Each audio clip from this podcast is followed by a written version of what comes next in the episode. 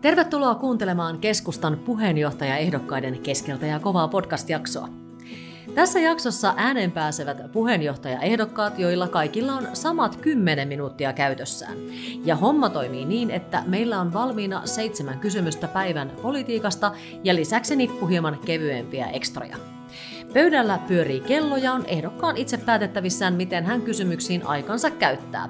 Ja huomioitavaksi myös se, että tässä tuokiossa ei esitetä jatkokysymyksiä. Ja tuonpa nyt saman tien jo esille senkin, että ehdokkaat asettuvat tähän 45 minuutin jaksoon aakkosjärjestyksessä. Tämä jakso siis totisesti kannattaa kuunnella aivan alusta loppuun ja kerrotaan vielä, että tämä kertojan ääni kuuluu keskustan viestintäpäällikölle.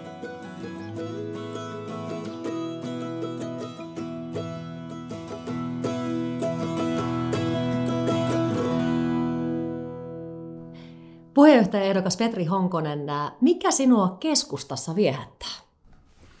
Keskustassahan mua viehättää tietysti mahtavat keskustalaiset ihmiset ja se, se ihmisläheinen tapa, tapa kohdata, kohdata toiset ihmiset ja tietysti sellainen juureva, juureva aate ja juurevat tapa, tavat tehdä ja toimia yhteiskunnan hyväksi. Keskustan uudistusohjelma 2030 lähti käyntin jotakuinkin sanaparista tuntematon keskusta, mutta mistä se keskusta sitten sinun mielestäsi pitäisi tuntea? Keskusta pitäisi ennen kaikkea tuntea siitä linjasta ja niistä ajatuksista ja niistä meidän tavoitteista, joilla me Suomea uudistetaan. Ja tämä on mun mielestä meidän suurimpia ongelmia tällä hetkellä. Ihmiset ei tiedä, mitä me tavoitellaan, ihmiset ei tiedä, minkä puolesta me ollaan. Ja mun lähtökohta on, jos tulen keskustan puheenjohtajaksi valittua, on se, että suomalainen hyvinvointiyhteiskunta ja tasa-arvoinen hyvinvointi pitää pelastaa. Se on uhattuna. Tilanne on se, että tämän meidän taloudellisen tilanteen johdosta muutaman vuoden päästä, ehkä kymmenen vuoden päästä, meillä ei ole tällaisia tasa-arvoisia palveluita, koulua, sosiaaliturvaa, hyvää infraa. Ja sen vuoksi meidän pitää saada talouskasvu ja suomalaiset vaurastumaan, kaikki suomalaiset vaurastumaan, jotta me saadaan tämä meidän hieno, hieno malli ja hieno yhteiskunta joka on tuottanut meille kaikille paljon hyvää pelastettua. Keskusta on unohtanut maaseudun ja sen väestön. Mitä sinä vastaat henkilölle, jos sinulle näin sanotaan? No mä itse niin tällaisena maaseudulla asuvana ihmisenä keskellä, keskellä Saarijärven metsiä asuvana ihmisenä kyllä voin sanoa sen, että ei minun kokemuksen mukaan, niin ei eduskunnassa kuin muuallakaan ole juuri muita puolueita, jotka maaseudun puolesta puhuu, jotka aidosti toimii maaseudun puolesta. Mun mielestä meidän pitäisi tässä meidän yhteiskunnassa päästä tästä maaseudun ja kaupungin välisestä vastakkainasettelusta eroon, koska mä näen, että silloin kun yhteiskuntaa kehitetään hyvään suuntaan, niin silloin ne toimenpiteet on sellaisia, että ne palvelee sekä maaseutua että kaupunkia. Ja siihen suuntaan mä tätä keskustan linjaakin haluaisin viedä, koska maaseudun kehitystä ei auta tämä vastakkainasettelu. No viimeiset puoli vuotta niin Suomi kuin koko maailma on elänyt poikkeustilassa. Mitä mennyt puoli vuotta on sinulle Suomesta kertonut? No se on kertonut ensinnäkin sen, että kyllä Suomi on yhteiskuntana kuitenkin paljon valmiimpi tällaisiin kriiseihin, paljon valmiimpi kohtaamaan tällaisia isoja ulkopuolelta tulevia haasteita kuin moni muu yhteiskunta. Vaikka Ruotsi on ollut paljon enemmän sekaisin, siellä on ollut e, isommat ongelmat, pohdittu esimerkiksi ruoan riittävyyttä. Meillä Suomessa kuitenkin ruoka riittää ja energiaakin pitää olla riittävästi. Kyllä se on mun huomioon kiinnittänyt tähän meidän huoltovarmuuteen ja yhteiskunnan iskun kestävyyteen ja siihen, että meidän on pidettävä siitä kiinni, mitä meillä on, mutta kyllä meidän tätä yhteiskuntaa pitää kehittää helpommin johdettavaksi. No mitä se sitten tarkoittaa? Se tarkoittaa sitä, että kriisin tullen langat pitää olla selvästi yksissä käsissä. Ja ehkä tässä meillä on ollut se haaste. Viranomaiset, eri hallinnonalat, terveysviranomaiset, rajaviranomaiset, tulli ynnä muut tappelee keskenään, että kenenkä vastuulla tämä asia on, ja sitten asia jää hoitamatta. Ja tästä syystä meidän pitää tämä johtajuutta saada yhteiskuntaan lisää, jotta pärjätään kriiseissä. No, kun tätä nauhoitusta tehdään, niin jotakuinkin viimeiset talousluvut kertovat, että koronakevään jälkeen Suomi on pärjäämässä muun muassa vaikka BKT suhteen monia Euroopan maita paremmin, mutta kukanhan meistä ei tiedä, että mitä tulevaisuus tuo tullessaan, niin äh, ovatko nämä tämän hetken talousfaktat vaan silmänlumetta? No se on varmasti totta, että Suomi on pärjännyt hyvin. Siihen vaikutti se, että me, meidän ei tarvinnut sulkea esimerkiksi tehtaita, teollisuutta, yrityksiä. Etätöihin mentiin siellä, missä pystyttiin, mutta tuotanto saatiin pyörimään. Ja se on kyllä tämä meidän, jälleen kerran tämä meidän suomalaisen vastuullisuuden ja hyvän kriisijohtamisen ansiota, että selvittiin ilman, ilman koko yhteiskunnan täydellistä sulkua ja siihen pitää nyt pyrkiä, jos käy niin ikävästi, että se koronan toinen aalto tulee. Mutta kyllähän nämä meidän talouden perusfaktat ja mittarit on ennallaan. Meidän haasteet, ikääntyminen, työvoima pienenee, kun ikäluokat pienenee. Nämä perusfaktat ja haasteet meillä on edelleen olemassa. Ja ne tietysti tätä meidän taloutta haastaa tulevaisuudessa. Ja siinä on pohjimmiltaan kyse siitä, että onko perheissä, onko ihmisillä työtä, onko ruokaa pöydässä, pääseekö lapset harrastuksiin, saako ikäihmiset hoivaa. Ja tästä syystä, niin kuin mä oon sanonut, niin meidän pitää vaurastua ja Suomeen pitää saada enemmän ihmisiä töihin ja enemmän yrittelijäisyyttä. On ihan selvää, että joudutaan tekemään myös leikkauksia ja sopeutuksia, mutta mä oon sitä mieltä, että työikäisten, työkykyisten ihmisten pitää kantaa se päävastuu. Ja sen takia on valmis käyttämään hyvin koviakin keinoja siinä, että ihmiset saadaan töihin, mutta myös kannustavia keinoja siinä, että työssä pitää jaksaa ja työssä pitää myös voida hyvin, jotta siinä pystyy olemaan.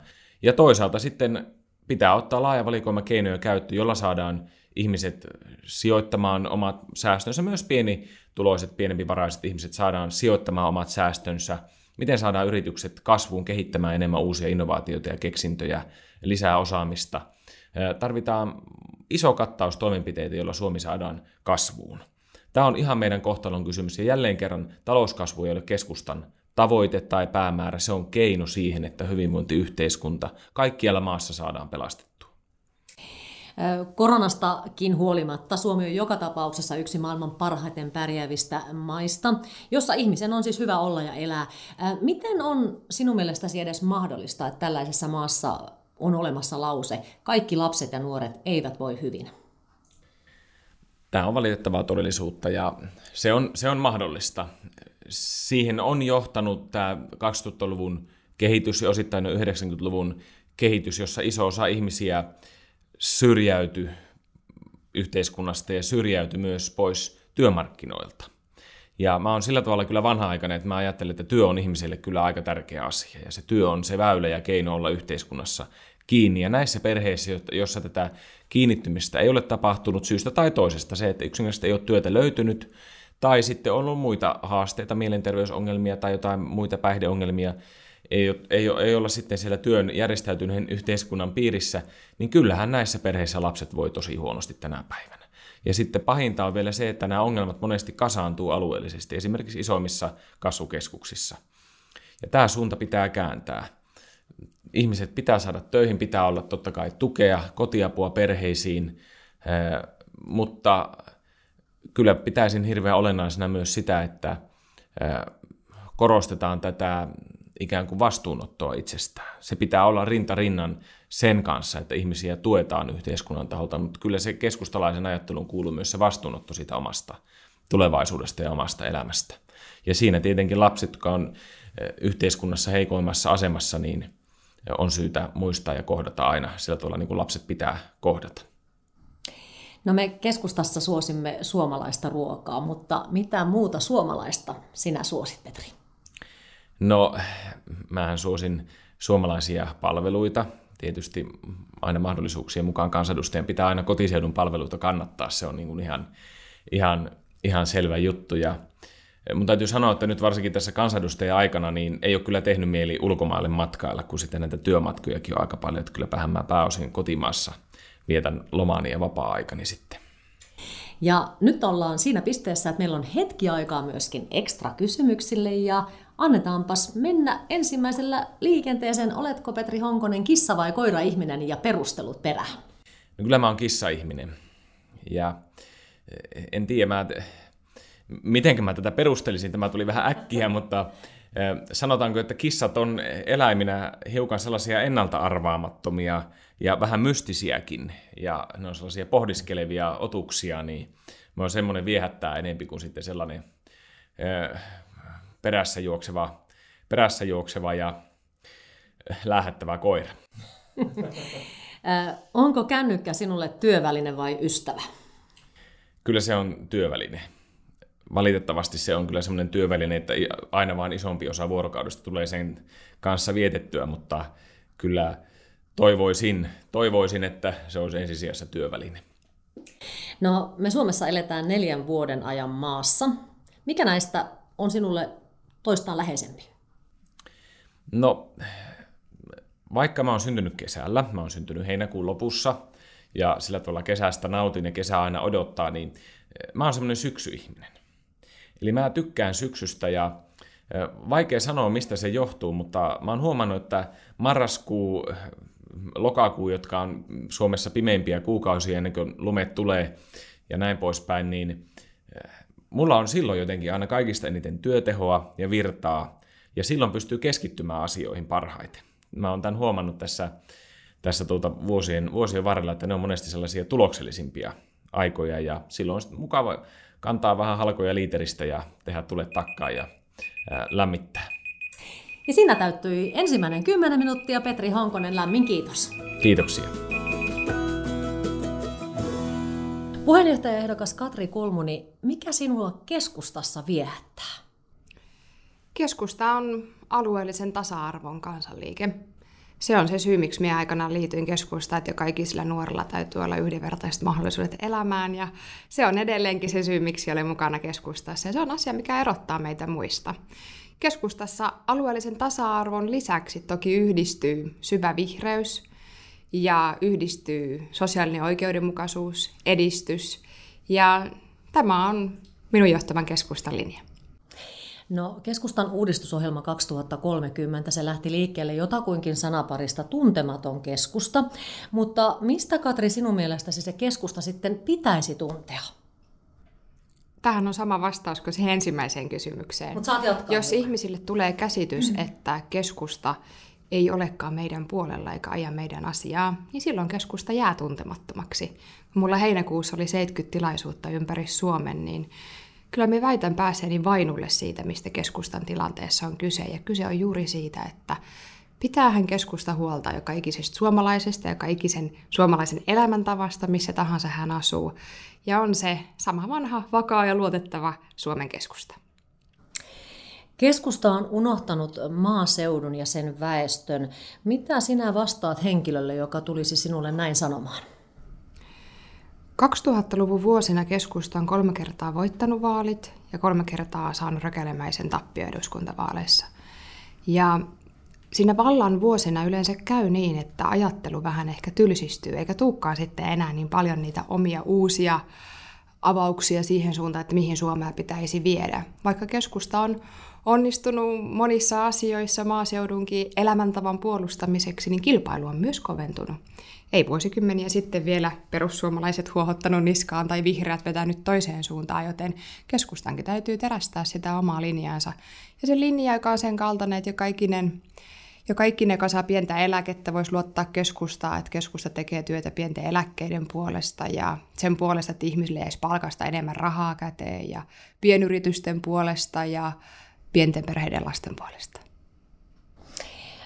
Viimeisen puoli vuotta niin Suomi kuin koko maailma on elänyt poikkeustilassa. Mitä ajattelet, että viimeinen puoli vuotta on kertonut sinulle Suomesta? Suomea on menestystarina. Koronassakin me ollaan pärjätty kansainvälisesti toistaiseksi paremmin kuin monet muut maat. Ja se on myös näyttänyt niitä perikeskustalaisia arvoja siitä, että eihän yksikään puolue uskalla enää kritisoida huoltovarmuutta tai omavaraisuutta. Ja ehkä aina vaikeuksien keskellä väkijoukot sitten tiivistyy ja puhalletaan yhteen hiileen. Ja niinhän se täytyisi myös keskustassakin olla. Et silloin kun tulee aina haasteita, niin silloin mennään yhdessä rintamassa eteenpäin. No suunnilleen tämän keskustelun nauhoituksen aikaan, niin tiedot Euroopasta kertovat, että Suomi on talouslukujen valossa pärjännyt toistaiseksi koronakauden hyvin, mutta jos mietitään sitä, että tulevaisuudesta meistä ei kukaan vielä tiedä yhtään mitään, niin onko nämä talousluvut tällä hetkellä vain silmänlumetta? Toistaiseksi ollaan pärjätty hyvin, mutta Suomi vientivetoisena maana tietenkin odotamme jännityksellä, kuinka Eurooppa elpyy, koska meidän vientituotteet menevät sinne ja kuinka Yhdysvallat elpyy. Ja toistaiseksi me ollaan pärjätty hyvin, mutta kyllä huolestuneisuutta herää talvimatkailussa, kuinka päästään joulupukkia katsomaan maailman toiselta laidalta ja kuinka suomalaisen teollisuuden tuotteet sitten käyvät kaupaksi, joten toistaiseksi ollaan pärjätty hyvin, mutta meidän pitää tehdä kovasti työtä, että myös pärjätään jatkossa hyvin. Ja ennen kaikkea, että oltaisiin valmiita ottaa sitten myös se tulevakin kriisi vastaan, koska korona tuskin on viimeinen kriisi, joka meitä kohtaa. Ja silloin kaikki työmarkkinoihin liittyvät uudistukset esimerkiksi pitäisi saada tehtyä, että aina kannattaa ottaa työtä vastaan. No koronasta huolimatta Suomi on yksi maailman parhaiten pärjäävistä maista, jossa on hyvä ihmisen olla ja elää. Miten on, Katri, edes mahdollista, että tällaisessa maassa kuin Suomi voi olla olemassa lause, kaikki lapset ja nuoret eivät voi hyvin? Valitettavasti meillä on Suomessa on lapsiperheköyhyyttä, on väkivaltaa, on alkoholismia ja näissä perheissä ei ole kaikki hyvin. Meillä on perheitä, joissa elämä menee ja kulkee hyvin, hyvää latua, mutta silloin ne perheet, jotka tarvitsevat apua, niin sinne meidän pitää pystyä myös apua antamaan. Ja jos miettii vaikkapa, että monissa suurissa lapsiperheissä on hyvin tiukkaa rahasta, niin minusta olisi hyvä, että vaikkapa kolmannesta, neljännestä lapsesta pystyttäisiin maksamaan vielä vähän enemmän lapsilisää ja samalla lailla lapsiperheköyhyyttä on niissä yksinhuoltajaperheissä, että sielläkin olisi sitten lapsilisä vähän korkeampi, mitä se nyt on. Mutta samalla se on myös sitä, että kaikkia, kaikkia meidän aikamme ongelmia ei pysty rahalla ratkaisemaan, vaan silloin tarvitaan sitä myötätuntoa ja lähimmäisen rakkautta. Keskustassa me suosimme suomalaista ruokaa, mutta mitä muuta suomalaista sinä, Katri Kulmuni, suosit? No aina tietenkin ensisijassa suomalaista, että jos vaan tuotteen saa suomalaisena versiona, niin sen koitan yleensä kyllä hankkia ja mitä vain Suomesta saa, mutta toki to, tosiasia on se, että kyllä mullakin iPhone on ja tabletti, että niitä ei ole suomalaisena versioina. Mutta toivottavasti suomalainen yrityskenttä pystyisi laajenemaan ja nimenomaan ne pienet yritykset kasvamaan. Meidän firmat ei valitettavasti kasva viiden hengen yrityksen jälkeen samassa suhteessa kuin länsinapuri Ruotsissa, joten kasvuun ja työllisyyteen ja yritysten kasvamiseen kannattaa panostaa. Hyvä. Meillä on tuokioaikaa myöskin meidän ekstra kysymyksillemme, joten mennäänpä niihin kiinni. Katri, minkä ruokareseptin voisit tällä nopeasti jakaa kuuntelijoille? Täytyy rehellisyyden nimissä tunnustaa, että minä olen kyllä kehnokokki. Ja sitten kun koko ajan tien päällä, niin mulla on harvoin myöskään mitään kovin eh, hyviä antimia jääkaapissa. Joko pohjoisessa on kaappi tyhjä tai täällä Helsingin työasunnolla on kaappi tyhjä. Et enemmän me tykkää itse asiassa leipoa. Ja muutama vuosi sitten me annoinkin semmoisen kesäisen mansikkakakuun ohjeen, joka on ihan klassikko digestive pohjalla tietenkin ja hyvällä rahkatäytteellä. Mm, viimeisen kirja, jonka olet lukenut ja millä perusteella suosittelisit sitä myöskin kuulijoille?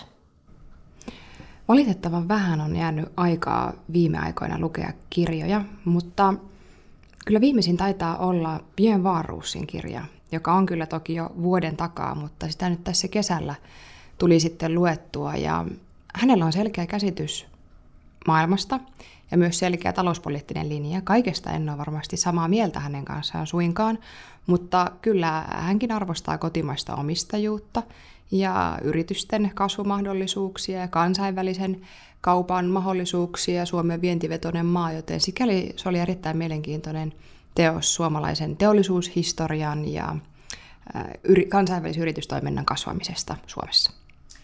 Tangomarkkinat, Savonlinnan oopperajuhlat, Rauman pitsiviikko, Sodankylän elokuvajuhlat. Minkä näistä ottaisit ensimmäisenä kalenteriisi?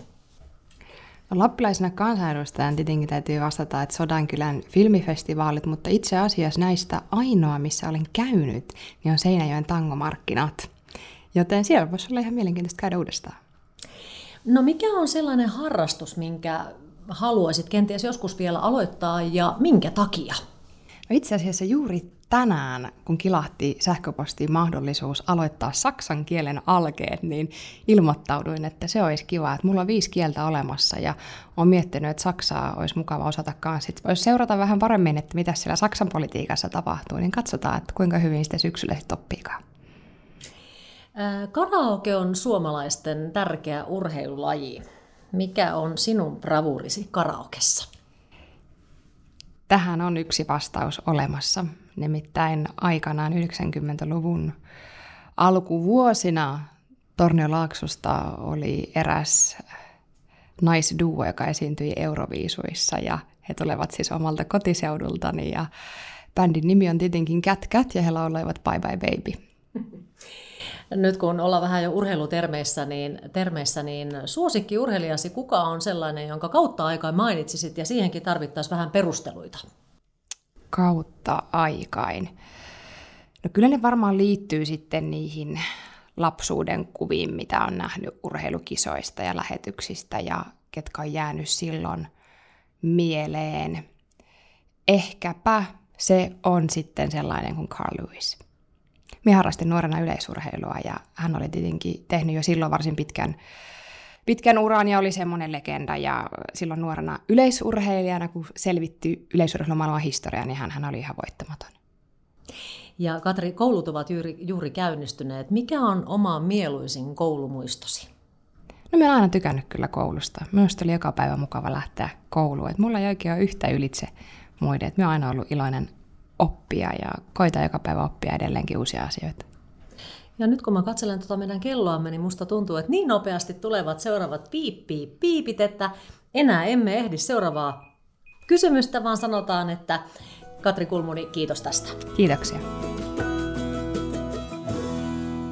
Puheenjohtajaehdokas Annika Saarikko, mikä sinua keskustassa viehättää? Keskustan ihmiset. Mä oon tullut mukaan opiskelijapolitiikan kautta 2000-luvun alkupuolella ja mä kiinnityin tähän porukkaan siksi, että minusta tuntui, että keskeneräisenä tavallisena kelpaa keskustassa.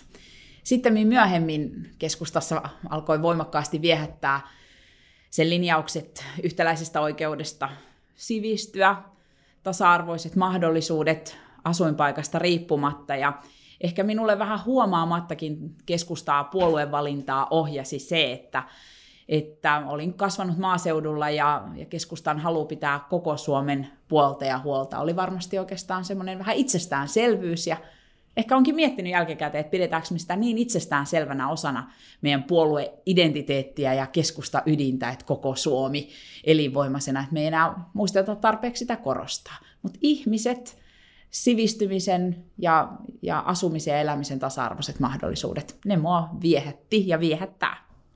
No, keskustan uudistusohjelma 2030 lähti käyntiin jotakuinkin sanaparista tuntematon keskusta. Jos nyt Annika ajattelet sitten tätä kokonaisuutta, niin mistä keskusta tällä hetkellä pitäisi tuntea? No mun mielestä keskustan pitäisi olla suomalaisten luottopuolue, ainakin seuraavalla tavalla. Suomalaisten perheiden ja kotien luottopuolue. Et keskusta on kotien puolella, siellä tehtävän hoivatyön puolella oli kysymys arkisesta kodin elämästä pienten lasten kanssa tai omaishoidosta. Keskustan pitää olla maakuntien luottopuolue, joka tarkoittaa päätöksentekoa alueilla, ihmistä lähellä, lähipalveluita ja sen tunnistamista, että koko Suomessa on elinvoimaa. Sitten meidän pitää olla luottopuolue suomalaiselle palkansaajalle ja yrittäjälle, ahkeruudelle. Sellaiselle, jolla ei välttämättä ole suuria edunvalvontatahoja takanaan, mutta joka haluaa omalla työllään rakentaa Suomea, oli hän sitten pienyrittäjä tai palkansaaja. Näiden puolella ja näiden luottopuolue keskustan pitää olla. No, keskusta on unohtanut maaseudun ja sen väestön. Mitä sinä vastaat henkilölle, joka tulee sinulle sanomaan näin? Mä otan sen vakavasti. Minusta äänestäjät harvoin ovat väärässä. Se on demokratiassa äänestäjän oikeus kokea puolueet, kuten kokevat. Ja totta kai mm, Suomea mullistaa ja muuttaa rakennemuutos. Niin on tapahtunut monen vuosikymmenen aikana. Maatalouskin on muuttunut. Se rooli ja tuotantojen koko, mutta maata, maaseutu on enemmän kuin maatalous. Ja mä uskon, että kertoisin siitä, miten mä näen muutoksen tämän korona-ajan myötä me nyt jo nähdään pientä heilahdusta muuttoliikkeen suunnassa, ja itse kukin meistä on pohtinut omaa arvojärjestystään. Halua olla lähempänä luontoa, asua väljemmin. Lähimmäisistämme on tullut yhä tärkeämpiä. Huoli heistä vaivasi monia meitä menneenä keväänä. Mä uskon, että suomalaisen maaseudun tulevaisuus, se on paljolti keskustasta kiinni. Ja ihmisten arvomaailman muutokset on nyt niin kuin heilahtamassa suuntaan, jossa keskustalla on parhaat vastaukset. Tämän ainakin haluaisin nostaa esiin, ja tähän listaan kuuluu omavaraisuus ja huoltovarmuus koronan esille nostamina teemoina. Silloin tullaan esimerkiksi suomalaiseen puhtaaseen ruokaan aika nopeasti etsimään vastauksia, joita keskustalla on. Viimeisen puoli vuotta Suomi, koko maailma on siis elänyt hyvin, hyvin poikkeustilassa. Mitä tämä mennyt puoli vuotta on sinulle, Annika, kertonut Suomesta? Se on kertonut hyvää Suomesta. Perhevapaalla, kun seurasin maan hallituksen työskentelyä, niin minusta sille voi antaa erinomaisen arvosanan. Mutta ennen kaikkea siksi, että suomalaiset noudattivat niitä rajoituksia, joita maan hallitus rohkeasti ja oikea-aikaisesti teki. Se kertoo suomalaisten korkeasta luottamuksesta viranomaisiin. Sillä oli paljon väliä.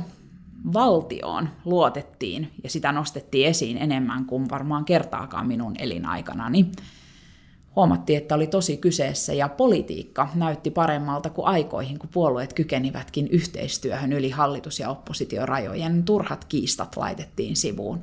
Mutta yhtä hyvää tämä kevät kertoi mulle suomalaisen lähimmäisen rakkauden ja vapaaehtoistyön onnistumisesta ja merkityksestä.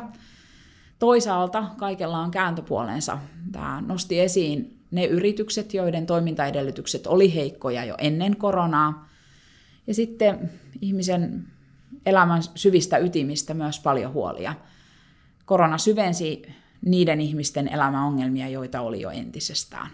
Kaikkea, mihin korona vaikutti, me emme edes vielä tiedä – opettajat kouluissa ja muu henkilöstö parhaillaan juuri kohtaa niitä lapsia perheistä, joiden kevässä asiat eivät menneet hyvin, tai mielenterveysongelmien äärellä yksinäisyyden parissa eläneet ihmiset kuukausitolkulla ikään kuin unohdetut. Vaikka teimme parhaamme, niin näitä tapauksia tuli. Siis pääsääntöisesti koronakevät näytti Suomesta paljon hyvää hallinnosta, viranomaisista, poliitikkojen yhteistyökyvystä, järjestöistä, lähimmäisen rakkaudesta, mutta ehkä varjoja ja sivupolkuja ja suruja emme ihan kaikkea vielä edes tiedä, varsinkaan kun emme voi vakuuttaa, että korona-aika edes olisi ohi. Niin tämän nauhoituksen ajan aikaan viimeiset talousluvuthan kertovat, että Suomi olisi itse asiassa pärjäämässä esimerkiksi bruttokansantuotteen laskun suhteen monien muita Euroopan maita paremmin, mutta kukaanhan meistä ei tiedä tällä hetkellä tulevaisuudesta. Ovatko nämä talousluvut vaan silmänlumetta tällä hetkellä? No, minusta tärkein tehtävä suhteessa talouteen on nyt huolehtia siitä, että me pystyisimme estämään koronan toisen aallon ja estäisimme sen vielä niin, että Suomea ei tarvitsisi laittaa samalla tavalla kiinni kuin viime keväänä. Sitä kestäisi kovin heikosti maamme talous ja ehkä itse kunkin henkinen sietokyky.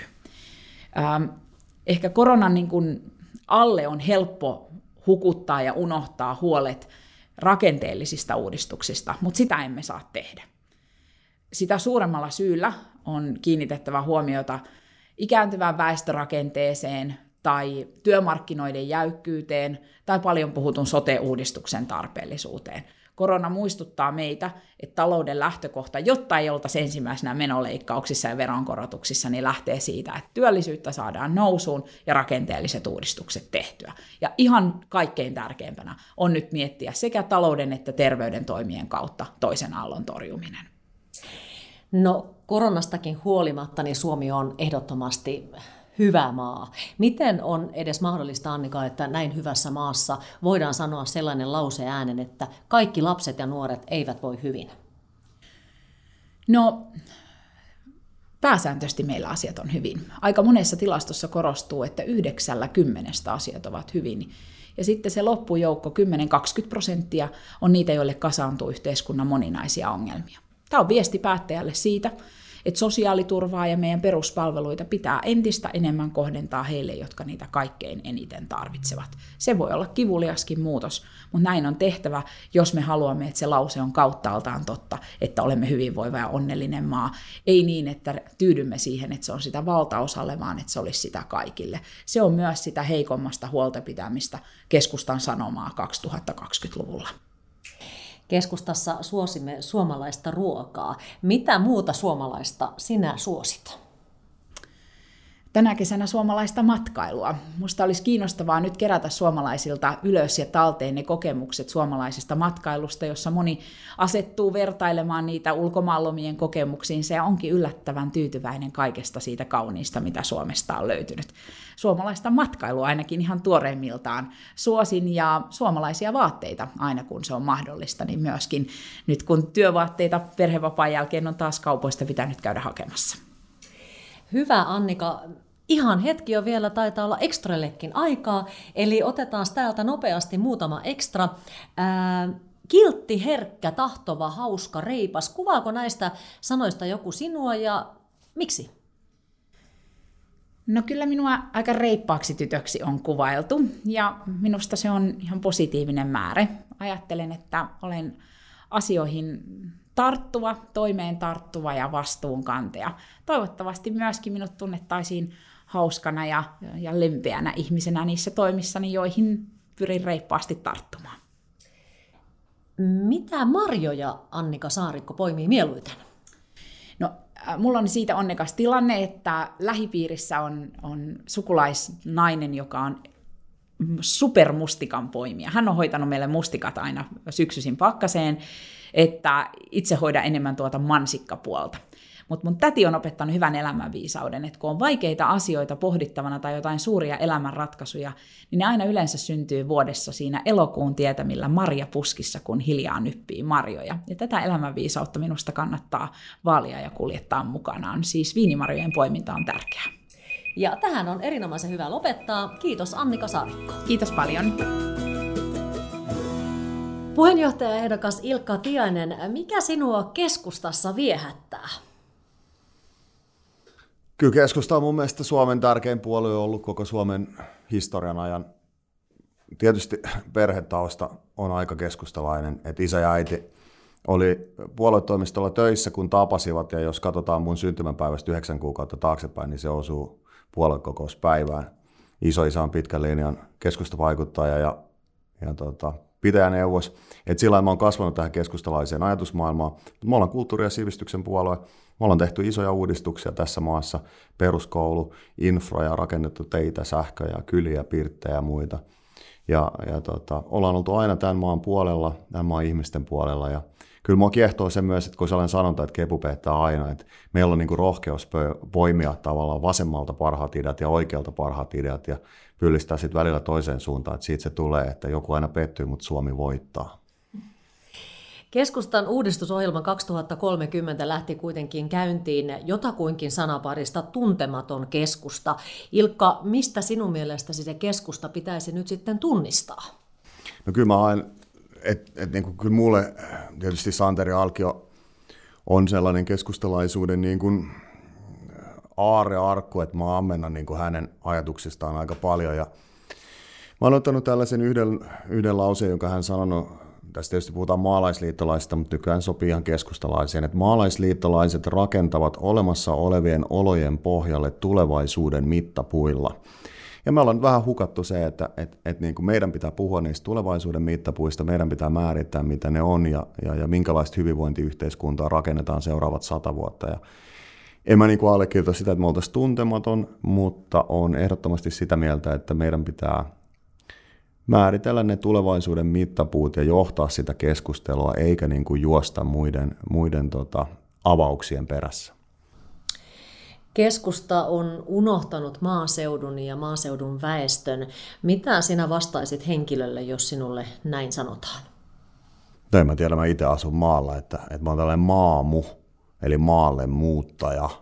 Ja tietysti viljelen vielä ihan oikeasti peltoja, kylvän ne, kynnän ja äästän ja tietysti kyllä mulla on kaikki naapurit on keskustalaisia, että ehkä, se, ehkä, se, ehkä, tämä niin kuin, ehkä me ollaan jo tultu kansakuntana siihen kohtaan, että, että meidän pitäisi niin kuin lopettaa tämä vastakkainasettelu. Ja, ja myöskin niin kuin tavallaan puolueena niin meillä on niin kuin ihan, me voidaan ihan terveesti sanoa, että me ollaan niin kuin kaikkien suomalaisten puolella, mutta totta kai me pidetään niin kuin, ilman meitä, niin kuka pitäisi aluepolitiikasta huolta, kuka pitäisi maaseudusta huolta. Että kyllä se on niin kuin meidän tehtävä puolueena olla myös se, joka, joka vetää niin sanotusti sinne maaseudulle päin. Ja nyt tämä on megatrendi, tämä maallemuutto. Mä oon puhunut siitä jo puoli vuotta, että tässä tulee megatrendi ja, ja, ja, ja se niin kuin selkeästi näkyy, että tämä avaa meille niin kuin valtavasti uusia mahdollisuuksia puolueena.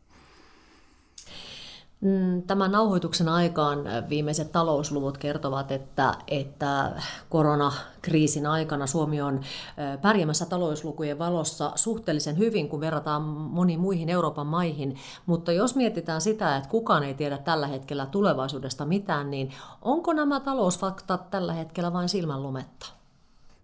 No joo, jos me ajatellaan, niin kuin, mulla on siis pitkä tausta yrittäjänä yli 20 vuotta, jos me ajatellaan yritystä, joka on terve, jonka liiketoiminta on ottanut, ottanut siipeensä niin sanotusti tässä koronakriisissä, eli tuolta helmi-maalis huhtikuusta lähtien, niin kassassa on todennäköisesti rahaa kuudeksi kuukaudeksi, 18 kuukaudeksi, ollaan tehty lomautuksia ja muita. Että eihän niin kuin tällaiset konkurssiaallot ja muut, niin eihän ne näy viikon tai kuukauden tai kvartaalin viiveellä. Että kyllä yritykset ja yrittäjät sinnittelee. Mutta se, että, että missään nimessä niin kuin todellisia numeroita, mehän katsotaan niin kuin historiaa koko ajan, että ei meillä ole niin kuin reaalitaloudesta paljon minkäänlaista käsitystä.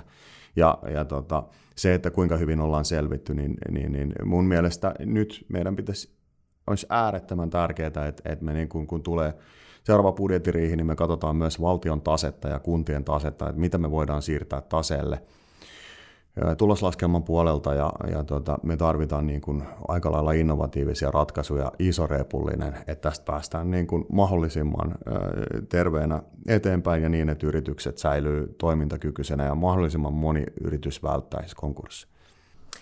Viimeinen puoli vuotta sekä Suomi että koko maailma on elänyt siis enemmän tai vähemmän poikkeusolosuhteissa. Mitä tämä mennyt puoli vuotta on kertonut sinulle Suomesta? No on se kertonut monenlaista asiaa, että kyllähän se niin kuin, onhan tämän, mä yritän aina katsoa positiivista, positiivista puolta asioista. Kyllä niin kuin ensimmäinen positiivinen puoli on tietysti se, että ihmiset on joutunut pysähtymään. Ja ihmiset on miettinyt aika syvällisiä asioita, että miksi me ollaan täällä, mitä me tehdään, onko missään mitään järkeä. Ja, ja tällainen niin kuin pysähtyminen, unohtamaan kaikki muu negatiivinen, mun mielestä tällainen pysähtyminen on äärettömän hyvä asia meille kaikille. Että me vähän niin kuin rekalibroidaan itseämme ja suhdettamme luontoon, suhdettamme ympäristöön ja me kun nyt asutaan tuolla, on tosiaan asuttu isoissa suurkaupungissa, yli 10 miljoonan kaupungeissa, ja ollaan asuttu Kiinassa, Jenkeissä, Etelä-Afrikassa, e, Saksassa, Estissä, niin, niin tavallaan e, nyt kun asuu tuolla maaseudulla, niin on se niin kuin valtava onni, että on tilaa hengittää ja, ja niin kuin elää. Ja eh, se, minkä tämä on opettanut, mun saksalainen kaveri sanoi hyvin, että te olette niin onnellisia, että teillä on niin mielettömän iso maa, ja teillä on isompi maa kuin meillä, ja meillä kaikki vaan etsii tällä hetkellä tyhjää tilaa, missä ne voisi niin kuin hengittää vapaasti. Et meillä on todella kaunis luonto, uskomattoman kauniit kaupungit ja kylät, ja, ja niin kuin, niin kuin valtavan hieno maa. Että kyllä se niin kuin sen, sen on opettanut. No koronakevästä huolimatta on itsestään selvää, että voidaan sanoa sillä tavalla, että Suomi on, Suomi on yksi parhaiten pärjäävistä maista maailmassa, jossa ihmisen on hyvä elää ja olla. Miten Ilkka Tienen sinun mielestäsi on edes mahdollista, että tämmöisessä maassa on olemassa lause, kaikki lapset ja nuoret eivät voi hyvin? No lähtökohtaisesti niin kuin hyvinvointi ja, ja tämä, tämä niin kuin tavallaan, että, että puhutaan paljon ahdistuksesta ja muusta, niin sehän kaikki tapahtuu meidän omassa mielessä. Eli mä usein sanon, että, että ihminen, joka on esimerkiksi stressaantunut, mä sanon, että, että mä koitan saada sulje silmät, vedä syvää henkeä ja näytä mulle, missä se stressi on. Ja ihmiset usein, joilla on tosi stressaantunut, näyttää, että se on niin kuin silmien edessä tai rinnan päällä. Ja sitten Tämä on ihan niin kuin yksinkertaisia harjoituksia, millä se niin kuin siirretään siitä pois. Ja mä sitten sanon, niin kuin, että hei, jos sut otetaan pois tästä tilanteesta, niin onko se stressi, onko se ahdistus siinä mukana.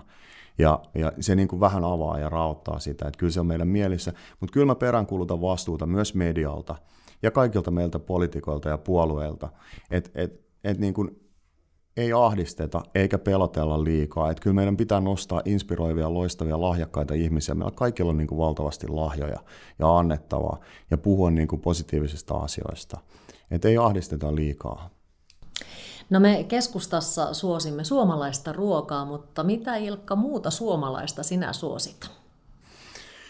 No traktori mulla on nyt amerikkalainen, joka on tehty Saksassa, mutta tota, aika pitkälti muuten, muuten eh, ja on muuten vihreä. Mutta aika pitkälti muuten, niin kyllä mä koitan, koitan suosia mahdollisimman pitkälle kaikkea suomalaista. Viimeisin äh, valtavan hieno suomalainen käsituote on niin kuin hattu, Ja, ja tota, toivon, toivon niin kuin tällaista, tällaista niin kuin, että me ollaan aina osattu suosia suomalaista ja meillä on niin kuin poikkeuksellisen paljon kotimaisia tuotteita. On se sitten musiikki, energiajuoma, niin kuin patukka, leipä, mikä, mikä tahansa niin kuin innovaatio. Et, et sillä me ollaan pärjätty ja me ollaan täällä perällä, perällä, Euroopan perällä, niin sillä me pärjätään niin kuin jatkossakin. Et suositaan kotimaista. Ja sitten meillä on vielä hetki aikaa heittää sinullekin muutama ekstra kysymys. suosikki kaupunkisi, kyläsi tai muu alueesi Suomessa ja perustele ihmeessä perällä. No, no kyllä, kyllä me asutaan, mä, sanon, että me asutaan niin kuin syvässä etelässä, ja, ja tämä syvä etelä on niin kuin Sapsalammen kylä Alvudella. Siinä on toista vuotta peräkkäin Etelä-Pohjanmaan ykkösjärvi laadullisesti. Se on syvä järvi, kaunis järvi. Siellä on, sinne tulee 400-500 mökkiläistä kesäisin. Se herää se paikka eloon. Lentokentälle kaksi ja puoli tuntia, Helsinkiin kolme tuntia. Nyt kun tässä on kiertänyt tätä vaalikampanjan, tuntuu, että joka paikkaan on kolme tuntia. Ja, ja, ja tota, löytyy pandoja ja kaikkea muuta. Että kyllä, kyllä mä olen niin ihastuttu. Isä, meillä on vanha 1800-luvun sukutila, jota, jota mä viljelen siellä. Että me ollaan niin ihastuttu siihen, että se on ehdottomasti suosikkipaikka. Mutta myös rannikko, Suomen rannikko on valtava hieno. Purjehdittiin, meillä oli purjevene 13 vuotta perheen kanssa. Se oli kuusi vuotta Vaasassa ja lopulta sitä Helsingissä. Ja kyllä niin kuin Suomen rannikko ja Suomen niin kuin merenrannat ja saaristo on valtavan ihania paikkoja. Opera, taidenäyttely vai jalkapallomatsi ja miksi? No kyllä, kyllä, tota, kyllä mä kuitenkin operaan, operaan äh, menisin. Äh, taidenäyttelykin äh, ehdottomasti, mutta, mutta tota, kyllä operassa, hyvä opera lähtee siitä, että siellä se on vähän niin kuin elokuva, että siellä kaikki ylittää itsensä ja sitä on ihana katsella. Ja miksei niin voi olla myös kummassakin taidenäyttelyssä jalkapallossa, mutta kyllä opera. Opera, ja sitten kun katsellaan jälleen kelloa, niin se tar- tarkoittaa sitä, että Tikitys alkaa juuri nyt ja painetaan kello pois päältä näin ja todetaan puheenjohtajaehdokas Ilkka Tieselle lämmin kiitos tästä tuokiosta. Ja saman tien teille kaikille muille kuulijoille, niin kiitos siitä, että tämäkin podcast on jälleen, voisin kuvitella, varmasti herättänyt teidän kaikkien mielenkiinnon. Ja mikäli se nyt sitten, jos kuuntelet tätä Järviradiosta, niin mikäli se tällä hetkellä sinulla meni ohi tai tulit vasta liian myöhään matkaamme, niin kaikki suosituimmat ja yleisimmät suoratoistopalvelut sieltä löydät keskustan keskeltä ja kuvaa podcastin. Kuuntele ihmeessä sekä tämä jakso että ne kaikki muutkin jaksot uudelleen. Kiitos seurasta. Kiitos.